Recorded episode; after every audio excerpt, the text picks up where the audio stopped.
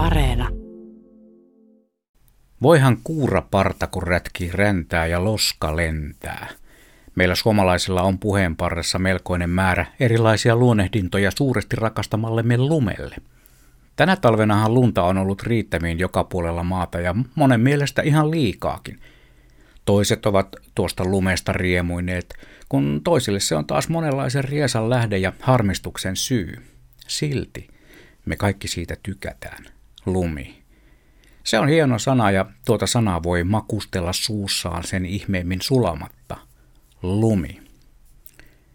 Lumen yksi olomuodoista eli nuoska innoittaa aina lapset lumisotasille ja rakentelemaan lumiukkoja. Lumiukko vai pitäisikö nykytrendin mukaisesti sanoa lumihenkilö, ettei kukaan mieltään ukkoilusta pahoittaisi – Lumiukkohan on ikiaikainen talvinen hahmo, joita esiintyy paikka paikoin ja aika ajoin sankoin joukoin. Ihan tässä pari päivää sitten seurasin ikkunastani lasten lumiukon rakenteluja suurella mielihyvällä. Lumen työstämisen ilo välittyi lämpimiin sisätiloihin saakka. Ja tuota riemua riitti hämärän tuloon asti, ja lumiukkojen armeijakunta jäi sitten pihalle seisomaan asemiin kuin talvisovassa isämme ja esi-isämme aikanaan. Mutta illalla iskikin sitten pakkanen ja jäätävä sade. Aamulla pihan autot eivät olleetkaan lumisia, vaan panssarijään peittämiä. Sitä tavallaan erästä lumen muotoa irti raaputtaessani kuulin ärräpään jos toisenkin naapurien autojen suunnasta. Itse hän luonnollisesti käytiin ilmaisua.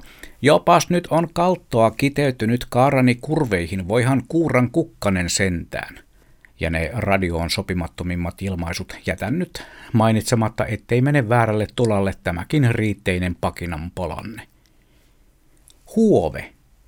Huove on omaan suuhuni täysin sopimaton ilmaisu lumen erinäisille olomuodoille.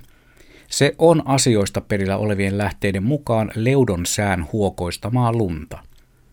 Ja Kirsi on mielestäni naisen nimi, mutta länsimurteissa hankikantoa kutsutaan sillä nimellä. Kirsi. Tuo mainittu hankikanto ei varmasti ole nykyajan lapsille yhtä tuttu kuin meille vähän jo varttuneemmille lapsenmielisille. Hankikelit aikanaan olivat suuri riemun lähde. Kun oli oikein messevä hankikanto, sille mentiin ajelemaan jopa mopolla. Ja voi sitä riemun määrää, kun vauhdissa mopon eturengas puhkaisi hankikannen ja mopopoika heitti voltin ja lumen taju salpasi melkein hengityksen – Siinä sitä pappatunturia hankiaisen päälle kammetessaan ja puuterilunta farkkutakin hihoista pudistellessaan ei arvannut pikkujussi, miten etuoikeutettu tuolloin olikaan. Ei nähkääs pääse tämän päivän Jon Nietokset enää nauttimaan moisesta, ei ainakaan joka talvi. Voihan rääpäkkä sentää, miten ennen kinoksetkin olivat suurempia, puhumattakaan lumihiutaleista – en ole pitkään aikaa nähnyt satavan jalkarättejä, siis niitä A4 kokoisia lumihiutaleita. Tai en ainakaan muista. No onko se sitten merkki lumen olomuotojen muutoksesta vai ajankulumisen mukanaan tuomasta huurtumisesta muistini sohjoisissa syövereissä? Tiesitkö muuten, että utukka ja nattura tarkoittavat rakkaalla äidinkielellämme kevyttä vastasatanutta pakkaslunta, vaikka kuulostavatkin kasvikunnan esiintymiltä? Ja jos et tiedä, mitä eroa on tykkilumella ja tykkylumella, niin suosittelen katsomaan Radio Suomen Instagramista tuoreimmat Blumiksen luontohästagillä korvamerkatut otokset. Ja nuo samat kuvat löytyvät muuten myös Radio Suomen Facebookista, sieltä naamakirjasta. Minä kyllä sen pienen eron tiedän, koska se on mun luonto.